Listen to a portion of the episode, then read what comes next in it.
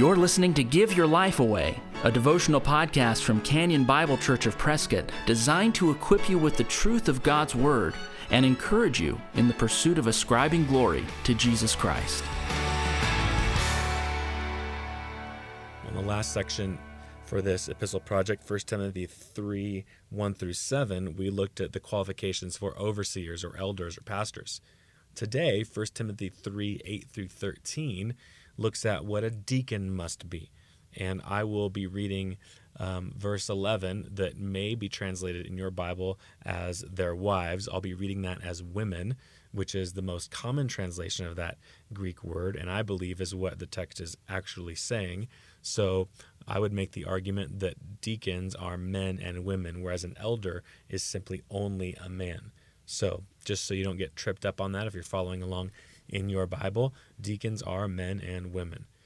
Verse 8 of 1 Timothy 3 says this Deacons likewise must be dignified, not double tongued, not addicted to much wine, not greedy for dishonest gain. They must hold the mystery of the faith with a clear conscience. And let them also be tested first.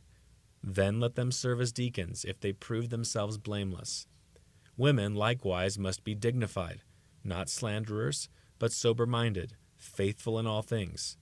Let deacons each be the husband of one wife, managing their children and their households well.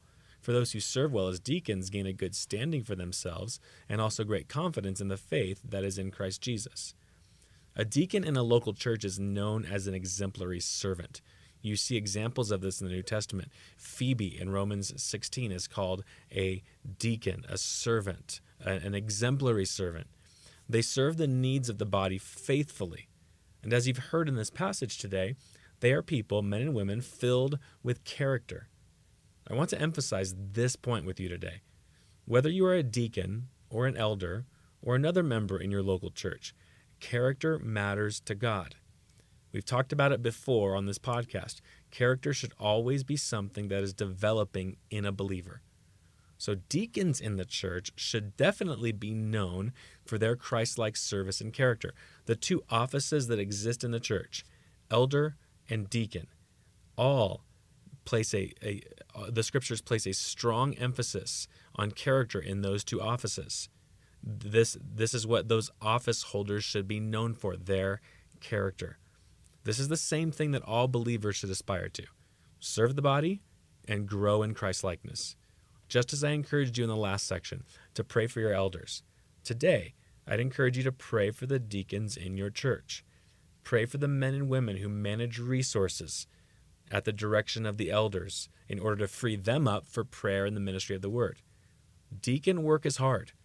Deacon work is time consuming. Deacon work is a challenge. So pray that the deacons in your body would continue to minister faithfully and that they would continue to grow in Christ likeness and therefore serve your church wonderfully. If you've been encouraged by the Give Your Life Away podcast, please share it with a friend.